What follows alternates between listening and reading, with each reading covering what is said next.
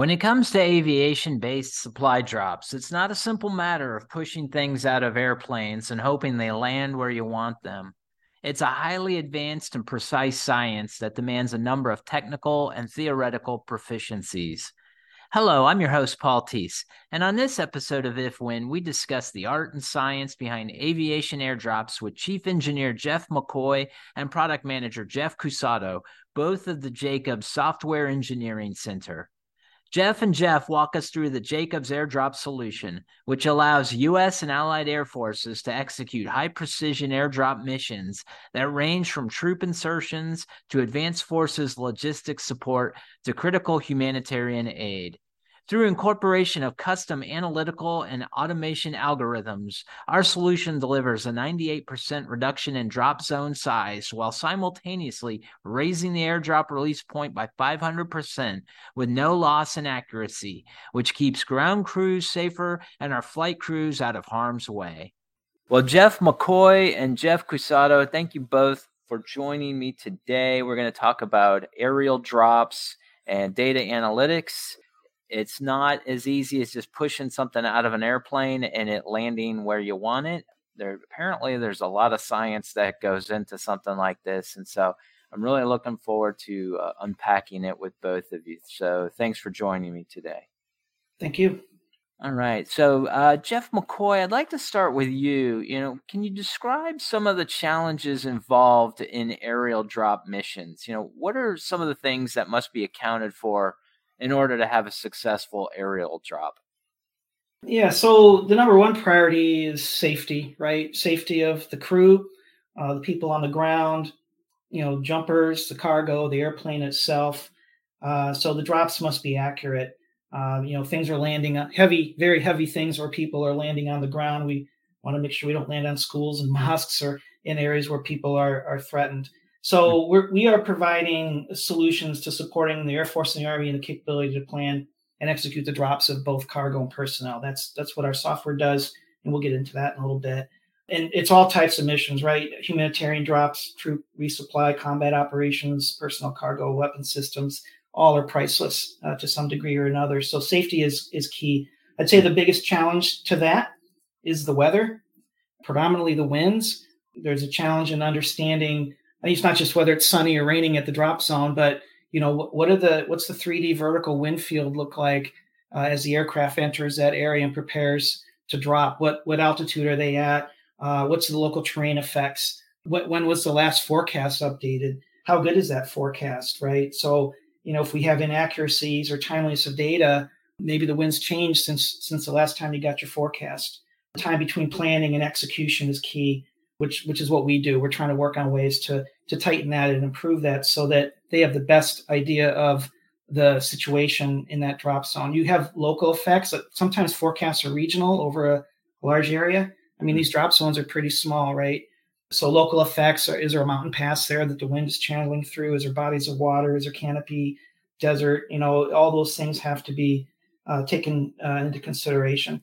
Some of it's currently mitigated by releasing a drop sonde which I think Jeff will talk about a little bit later. But basically, they make a pass over and and drop a sonde, which we talk to as it falls through the the vertical channel, uh, vertical cone core mm-hmm. of the air, and uh, and then we can they can get the latest winds, which which helps. But there's there's challenges to that because if you're in a combat situation, you're exposing the aircraft by that first pass because then you got to come around and do your drop, right? So, and there's of course other challenges you know the fact that there's different chute types there's different aircraft the different ramps different parameters on the plane different drag coefficient all those things uh, the type of delivery system matters uh, the performance parameters um, the ability for us to model large data sets and provide accurate assessments.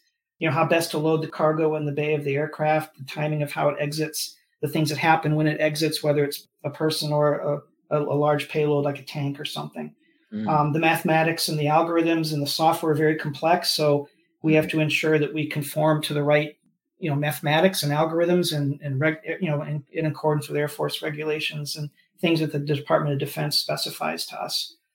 Uh, not not every aircraft is the same. The avionics system is different, so we you know some of what our so- software creates is solutions that we'll talk about in a minute, but a lot of that data gets kind of loaded onto or at least considered in the avionics of the aircraft and where the plane goes and when to release the payload. So that differs by some of the platforms.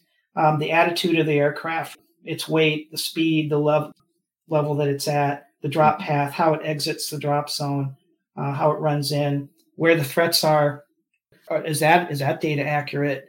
So you know the challenge is, you know, basically where how do we tell the crew where to put the right where in space should should they release the payload, and then mm-hmm. is that the right spot to make sure that it's where we think it's going to be as terms of placement on the ground. There's things we want to avoid on the ground, and we also want to make sure that the people that have to go out and get the cargo from from the drop zone aren't under harm's way. So location is really important in proximity to threats.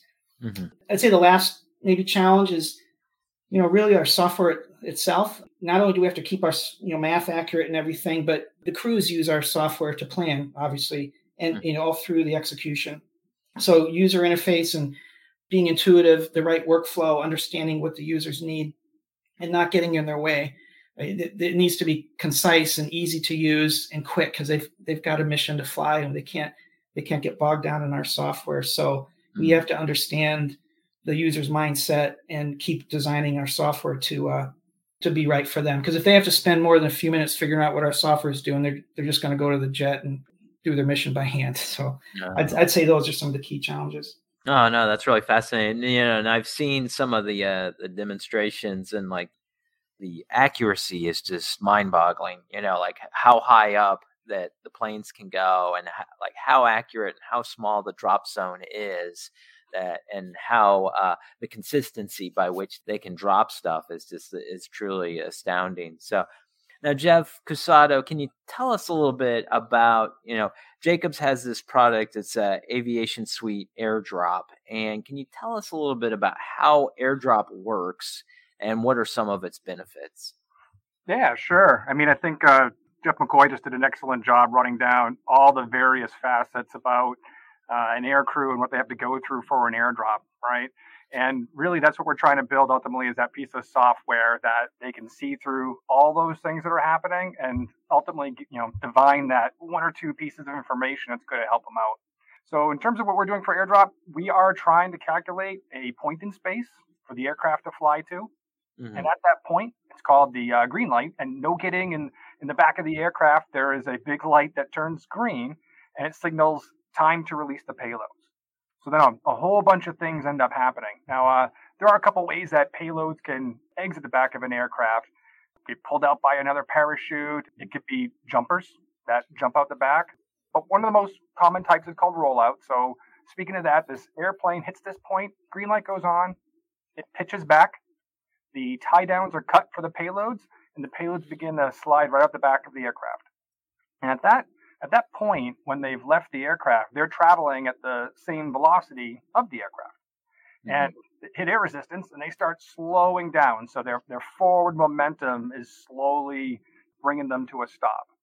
They're also falling thanks to gravity, and their mm-hmm. parachute's inflating.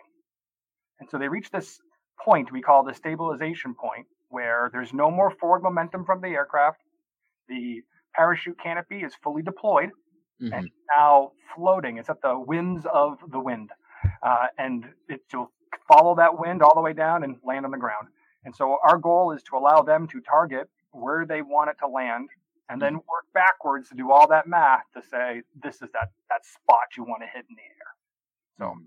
it's pretty neat our software in order to give them that one point we try to give them as much additional situational awareness data to help fight all those things that jeff just mentioned so mm-hmm. we'll generate and run hundreds if not thousands of simulations about where these payloads could land and try to give these air crews a good idea about what is most likely going to happen on the ground so that they can make the tactical decision about how to approach this problem put all that together you know our software we allow airdrops from as low as a couple hundred feet all hmm. the way up to 35,000 feet. So it's, wow. it's, really something. And those and those types of systems can be these dumb ones, we call them ballistics, that just come out and they float.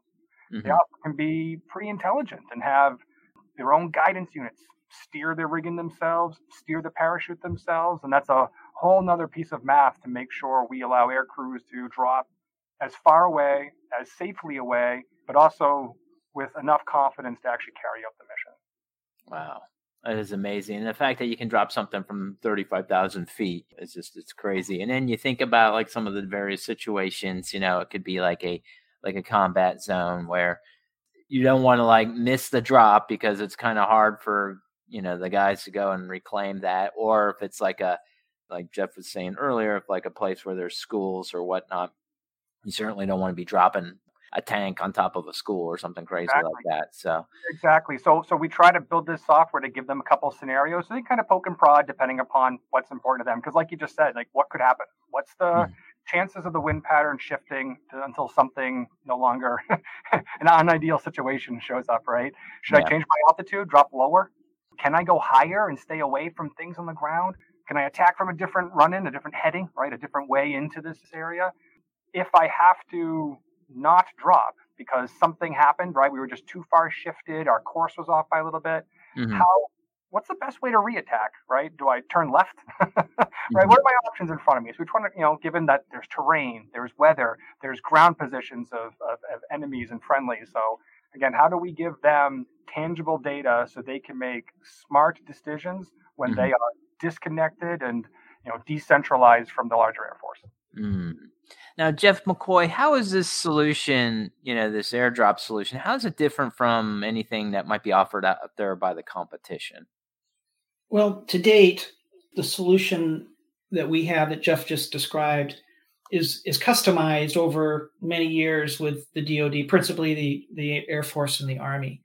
We've worked over the years very closely with the government and the end users, very tight relationships. We have end users that come into our office and we they're in their flight suits and they're talking to our developers and it really customized and tailoring to the mission that the Air Force has with the Army, drop you know getting the stuff out of the people in cargo out uh, onto the ground, and and we've really been the go-to people for that in in that environment. There are other tools in use in other a- arenas, but you know ours is kind of specialized and fairly sophisticated, as Jeff pointed out, uh, to this particular mission in our development, you know, our, I guess our direct competitors are other enterprise contractors in our mission planning arena. They, there's several, four or five other developers um, that work in our environment in terms of developing mission planning tools, and and they support some of the same aircraft we support. C-17 and uh, C-130Js have airdrop missions, and so we're doing things for the C-17 and C-130J and other other contractors are as well. And uh, airdrop data does get loaded to those aircraft, and sometimes it's data from our tool that they integrate in other systems. So at any time, other people can pick this up and provide solutions, but it really, I mean, it really takes a lot of domain knowledge and understanding. It's not something you're going to pick up overnight. It takes a while to to develop this stuff and have an understanding of all the parameters that we've been discussing. I'd say one benefit that we have over the competition is that it's not just the software that we built, but it's maintaining it in the field and supporting the users in their missions. They'll, if, if there's an off drop issue or, hey, this, we're not hitting our target for some reason, what's going on? Is it the weather? Is it dropsonde? Is it software? Is it the aircraft? You know, all these things. They'll come back to us and we'll, and we'll investigate. We'll run data analysis. We'll, we'll, uh, we'll study the situation. We've gone out there. Our team members have gone out there and watched drops and, and so, and again, working with the end users, hey, this one time this happened to me. Why did that happen? We have that continuing relationship. So it's not just us selling a product or anything here. It's it's an ongoing relationship and providing domain expertise. It's one of our discriminators working with our users, and so we we continue to kind of be the go-to people there. In fact, other tools out there. They've we've been approached to, hey, can can we integrate this into our solutions? So mm-hmm. um, we understand our users' challenges and constraints, and we've had a long-standing relationship. But that's not to say that there's no, you know, no competition. Uh, I mm-hmm. think our future outlook is that we will have to really watch things as as payload and delivery systems change and modernize over time. This is an area of a lot of technology improvement. You know, things are getting more precise. You got Pizza Hut able to deliver things on drones or Amazon or whatever it might be. Mm-hmm. And so, you know, now our competition might turn out to be OEM manufacturers who own the hardware and the delivery system and the software and all the other parameters. And this is an evolving field. It's modernizing over time, and and we have to kind of keep our our spear sharp here. Mm, mm. No, that's very interesting. Now, you know, Jeff Cusato, you and Jeff McCoy both mentioned some use cases, one of which was, you know, for instance, humanitarian uses and of course combat drops and things like that. But, you know, Jeff Cusato, can you unpack for us, you know, what are some of the compelling use cases for the airdrop solution? I'm just kind of thinking back on it. I've been involved with writing airdrop software since about 2007.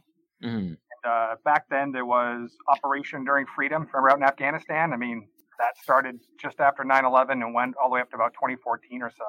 Mm-hmm. Um, and one of the big things with airdrop, there was a huge increase in its utility because it kept convoys and soldiers off the roads. Mm-hmm. Like, uh, do you remember that movie um, Hurt Locker with our Jeremy yes. right? And so, you know, that was a big deal because you remember, if you remember the news back then, we were hearing about IEDs and you know what that did to convoys, and so moving equipment was very dangerous to do it on the ground. So mm-hmm airdrop really started to enable equipment like you know blood and in addition to ammo and other things to be mm-hmm. directly brought to forward operating areas without putting ground forces at harm. I was out at Little Rock, Arkansas, and I was talking with some users, and one guy had just returned back from Afghanistan. The story just sticks with me, just mm-hmm. because he remembers being in his aircraft, trying to recalculate some of his airdrop as he was in flight. He wasn't using our software at the time; they were trying to do some new advanced techniques, and he remembers getting some math wrong. It went out the back and he has looked down going, oh, oh, oh no, like please make sure it's on that on that drop zone. And he had actually had a buddy down on the ground. And you know, at the end, everything was totally fine with this drop. It actually landed okay. His buddy was fine, but he just kind of told me, you know, for those 15 minutes flying back to base, his emotion when he told me the story has certainly stuck with me because, you know, again, this is pretty pretty amazing that we're enabling the air crews to you know help resupply folks on the ground that otherwise are going to be in dangerous place and we have you know air supremacy in afghanistan but that obviously could radically change in a future engagement mm. um, that's something that always sticks with me and you're right humanitarian aid this is something i like to talk about a lot mm-hmm.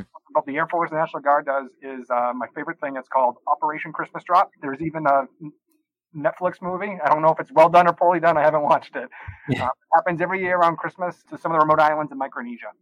Mm-hmm. So the Air Force has been doing it since like 1952, and they do it with a lot of their ally partners as well. So it's a pretty cool thing to read about. They're going out there and dropping these big cases of utilities and supplies to these remote islands. So that's always a great thing to know that the software is being used for something like that. Mm. So, Jeff McCoy, can you tell us a little bit about the team that's involved in the conception, design, and construction of airdrop? You know, I'm I imagine there's a variety of disciplines that go into the manufacturer of something like this. So, can you can you tell us a little bit about the types of professionals that have to be involved to pull something like this off? Definitely multiple disciplines in, involved in this. We our current team, our current airdrop team is uh, around 23 people you know fairly small tight knit group. Uh, it's about 15 software developers and and software testers operating as you know development teams, and uh, it also includes kind of a support staff that includes subject matter experts. Some are crew members who have been doing drops on those same aircraft that we support, and that's how we you know get some of the smarts and understanding of how some of this works. Uh, security engineering, of course, uh, systems engineers who are also domain expertise, provide domain expertise, um, DevOps, uh, technical writing for the end users. You know, here's here's some help information for using the software, those kinds of things. So all those different disciplines come together, and in you know, basically we're we're an end to end product developers. So we're we're involved from if you want to say requirement solicitation, but really understanding uh, more what what our customer needs. Sometimes they they don't give us requirements. They come to us and says, "Hey, let's figure this out together," and, and we do that. And so all the way from planning through design of what we're going to build over time into implementation, deployment, sustainment, and user support. Like we'll go out and show them how to use the software. We go to the government's um, integration testing and operational testing to make sure that the software works in the user's environment, along with all the other mission planning tools they use. So the team has to be uh, knowledgeable of all that, and we, we try to build the teams in that manner. Uh, we make sure that the developers have the right tech stacks uh, in terms of the type of architecture and the code base that we're supporting and moving into in our customers' environment. Um, need to understand data analysis and the mathematics and the complex algorithms that we've talked about, and also the, the end users' platforms, understanding what kind of you know computers they use, laptops, mobile devices, workstations, whatever it might be, to make sure that you know we're developing the right things for the right time and the right people Um, so key concept, you know, we we implement the agile process. So you know, we're CMMI and agile. We've been doing it for a few years. We really the teams that I just mentioned are really small teams, eight eight people or so. You know, and work gets allocated to those teams. And the idea is to keep those teams together as much as possible. They learn how to plan together. They learn how to estimate together, um, and they really learn how to work together. And and so your your velocity gets established, and you and you start to become a well-oiled machine, right? And our team frankly has learned very well how to how to behave as an agile team. They've changed the culture and the workflow from the traditional waterfall process. And there's a really uh, awesome trait of innovation that we have when the customer comes to us. It's not just asking what the customer, what do you guys want us to do? It's like, hey, let, us talk about this, and here we have some ideas. Here's how we can solve your problem. Maybe something the user or the customer hasn't thought of. So it's our value to them that we're providing.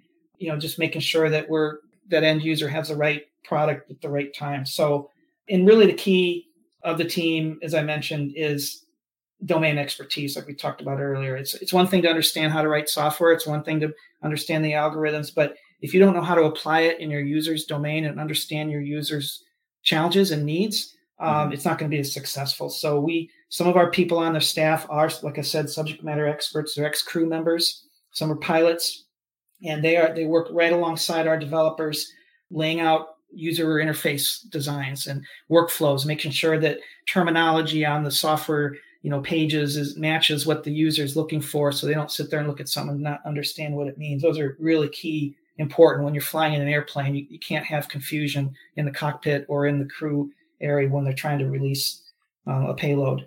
So there's a lot of subtle as- aspects of that. So we we make sure our teams have those the right mix of the developers and the end user domain knowledge if, if security and and those kinds of things are part of it devops we, we have people that support the teams and work with the teams to deploy correctly to the to the software platforms so and again understanding the mission of the aircraft is key so that that's really who who our team is and the kind of disciplines involved um, it's really taken years to kind of get up to plane if you will on that and have the right formation of those teams and sometimes you have to make adjustments and stuff and people come and go of course but it does take a long time to learn this thing. So we we try to keep those teams together, and and it's been successful. Now, Jeff Cusato, you know, looking forward, what do you see as the future state of aerial-based material deployment? Uh, you know, again, we're really supporting the Air Force and their mission here, and we talked about how they did a lot in Afghanistan mm-hmm. and turning the airdrop into almost a logistical weapon to keep people supplied and safe And we had air superiority in Afghanistan, and as we look out to these future engagements, that might not be the case, right? There's a couple of countries in the news, even recently, that also have a, a pretty impressive military. So it's it's going to be difficult, but we have to find ways to make airdrop successful in those areas. And if you don't pay too close attention to even technology, you know, we all know that Teslas can drive themselves nowadays, right? Amazon makes deliveries with drones to porches.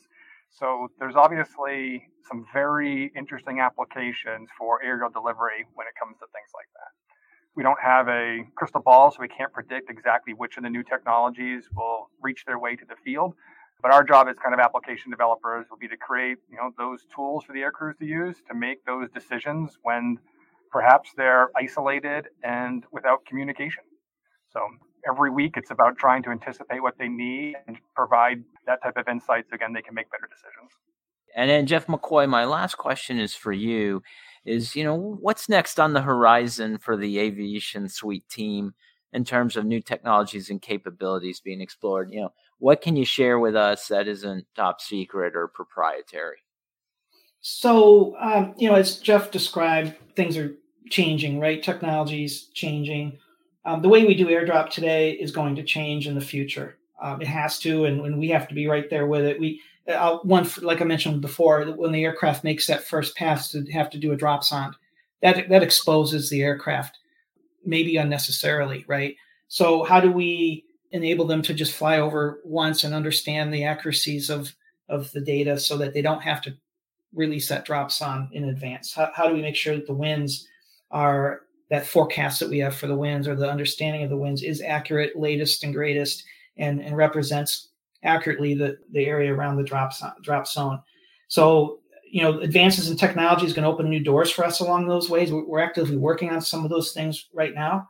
We're going to need to drop to really small, exact spots and locations on very small, tiny things, even smaller than the drop zone, uh, drop zone rather, which could be the size of a football field or something. We're talking maybe smaller than that.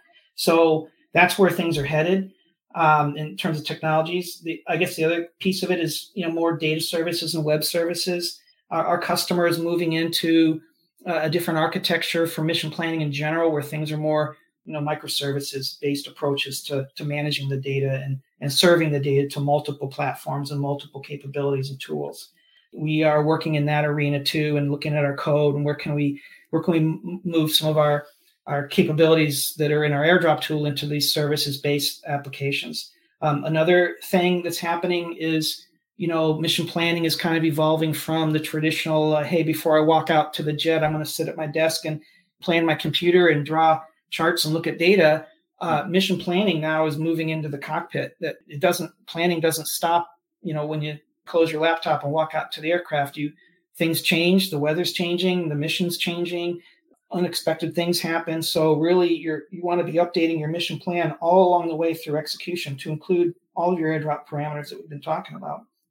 So uh, we need to be able to provide situational awareness for the crew, enable them to update things even if they're disconnected you know, from the Wi-Fi that was in their office. I mean, all these things is where where mission planning is going, and what we have to do for our crew members.